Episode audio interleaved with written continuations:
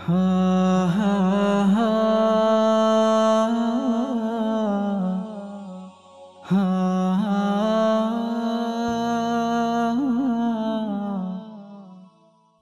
أم ريم، أعيش في السويد منذ مدة طويلة مع زوجي وابنتي الصغيرة، كسرب طيور يحلق في السماء بين حبات المطر ورائحة الزهور. كنا سعداء راضين، وكانت ريم ابنتي طفلة جميلة تفيض جمالا ونقاء، ملامح ملائكية وصوت يلامس أوتار القلوب فيدخلها بلا استئذان. أخذتها مني دائرة الشؤون الاجتماعية السوسيال، وأعادتها لي امرأة شمطاء تكبرني بعشرات السنوات. سأحكي لكم ما حدث. في صباح يوم من أيام خريف ألفين وسبعة عشر تلقيت أنا وزوجي استدعاء من إدارة مدرسة ابنتنا ريم. لقد أتمت ريم حينها أربعة عشر عاماً. كانت نبرة الاستدعاء حادة مريبة. ما سبب هذا الاستدعاء يا ترى؟ ما الذي فعلته طفلتي المسكينة؟ خرجت إلى المدرسة وأنا مترقبة أفكر في الأمر، وحينما وصلت إلى الإدارة أخبروني أن ابنتي تنمرت على إحدى زميلاتها ومعها صديقتها في المدرسة، وبيّنوا لي كيف اتصلت ريم بوالدة زميلتها وادعت بأن لابنتها معجبين يلاحقونها في المدرسة، ونسجت قصة مكذوبة عليها، وهو ما أثر بالسلب كثيراً على نفسية تلك الطفلة. هكذا قالوا.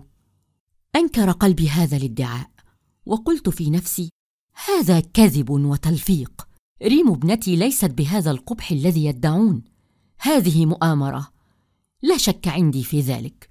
أنا أعرف ريم أكثر منهم، قلب ريم ما زال طفلاً لا يعرف الكراهية. ابنتي كانت قد أقسمت علي أن الرواية هذه محرفة، وأن مقصدها من التواصل مع والدة هذه الفتاة لم يكن إلا لإنقاذها من الحزن والكآبة التي تعاني منهما في المدرسة، وأنها فعلته بطيب نية وليس بهدف خلق مشكلة لها. ريم لم تكن حينها سوى طفلة، ربما تصرفت بطيش كالأطفال. كلنا نفهم المراهقين وأنهم قد يتصرفون برعونة في لحظة ما، فضلاً عن أن ريم كانت مراهقة متمردة إلى حد ما.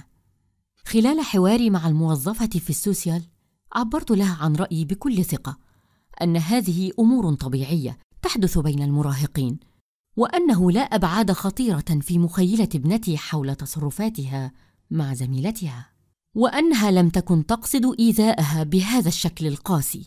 حدثتها، وأقصى ما كنت أخشاه أن تعاقب ريم بالنقل من المدرسة أو الفصل، أو أن تحرم من نشاطها الرياضي الذي تحبه.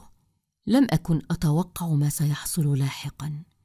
في أقل من أسبوعين أخذوا ابنتنا من المنزل إلى مساكن الرعاية الاجتماعية، وقرروا أنها لن تجد الأمان بيننا، وأن الخلل في تصرفاتها أكبر من أن نستطيع معالجته أو السيطرة عليه ضمن أسرتنا. نظرت إلي ريم وهي بين أيديهم كالأسيرة، ودموعها تحفر في خدها الوردي أخدوداً مظلماً لا نهاية له. قالت: لا تتركيني يا أمي، لا أريد أن أذهب معهم. وقعت استغاثتها مني موقعاً مؤلماً، كأنها طلقات رصاص. شعرت بالعجز، تعثرت على شفتي الكلمات، ووقفت بينهم كالمتهم الذي لا حظ له من الإنصاف. أمد يدي إليهم، أتسول عطفهم، ولا مجيب. هرولت نحوها كالمجنونة، احتضنتها للحظة قبل أن تجذبها مني أيديهم القاسية. بكيت كما لم أبكي من قبل، وبكت ريم وأظلم البيت. هرولت خلفهم لعلي أحظى بلمسة أخرى من ابنتي قبل الرحيل. امتدت يدي للمسها، امتدت أيديهم لتقف حائلا بيني وبينها.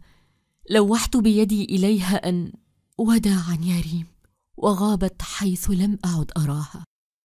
أعجز أن أصف لكم حالتي منذ تلك اللحظة، لكن أقسم لكم إنني لم أعد على قيد الحياة. مرت سنة وابنتي غائبة عني، سنة بطيئة وكئيبة كقرن من الزمان. كانت تمر الأيام كأنها سنوات. كنت أعد الساعات والدقائق واللحظات، صرت لا أعرف كيف النوم ولا الراحة. كانت روحي تتقطع شيئا فشيئا، كنت أموت كل يوم بل كل ساعة. وأخيرا جاء اليوم الذي كنت أنتظره بفارغ الصبر، يوم عودة ابنتي. انتظرتها في الشارع كما ينتظر العصفور عصفوره الصغير. أعددت لها الحلوى التي تحبها، واشتريت لها فستانا جميلا كانت تريده، ولكن يا وجع القلب، لم تعد ريم التي نعرفها. لقد عادت ريم مسخا، بقايا إنسان. عادت مدمنة للكحول والمخدرات.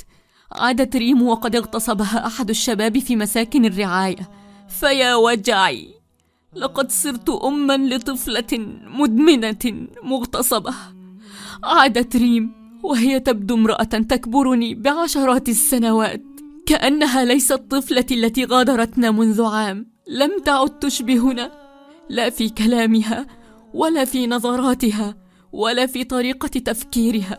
باتت شخصا غريبا عنا، وكأن هذه السنة التي ابتعدتها عنا كانت قرنا طويلا من الزمان. أتدرون، ليس هناك شيء أكثر إيلاما وأشد قسوة من أن ينتزع منك طفلك، كما ينتزع الذئب الحمل البريء من جانب أمه، فتسلب منه حياته وإنسانيته شيئا فشيئا، وهو بعيد عنك في دور قيل إنها للحماية. شعور مميت. بعد سنة من عودة ريم لم تطق البقاء بيننا، لا تشعر بالانتماء إلينا، تتخبط بين أفكار كثيرة، وكأنها في بحر هائج تقلبها أمواجه بلا رحمة. ومنذ سنتين وريم تتنقل بين منزلنا ومسكن قريب تابع للرعاية الاجتماعية، يبعد عن منزلنا أمتارا قليلة. لكنني أشعر مع مرور هذه السنوات أن المسافة بيننا تتسع، والفجوة تزداد يوما إثر اليوم. ستتم ريم ثمانية عشر عاما قريبا. ما مصيرنا حينها؟ أين ستذهب؟ وهل سوف أفقدها للمرة الثالثة؟ أو كأنني سأفقدها إلى الأبد؟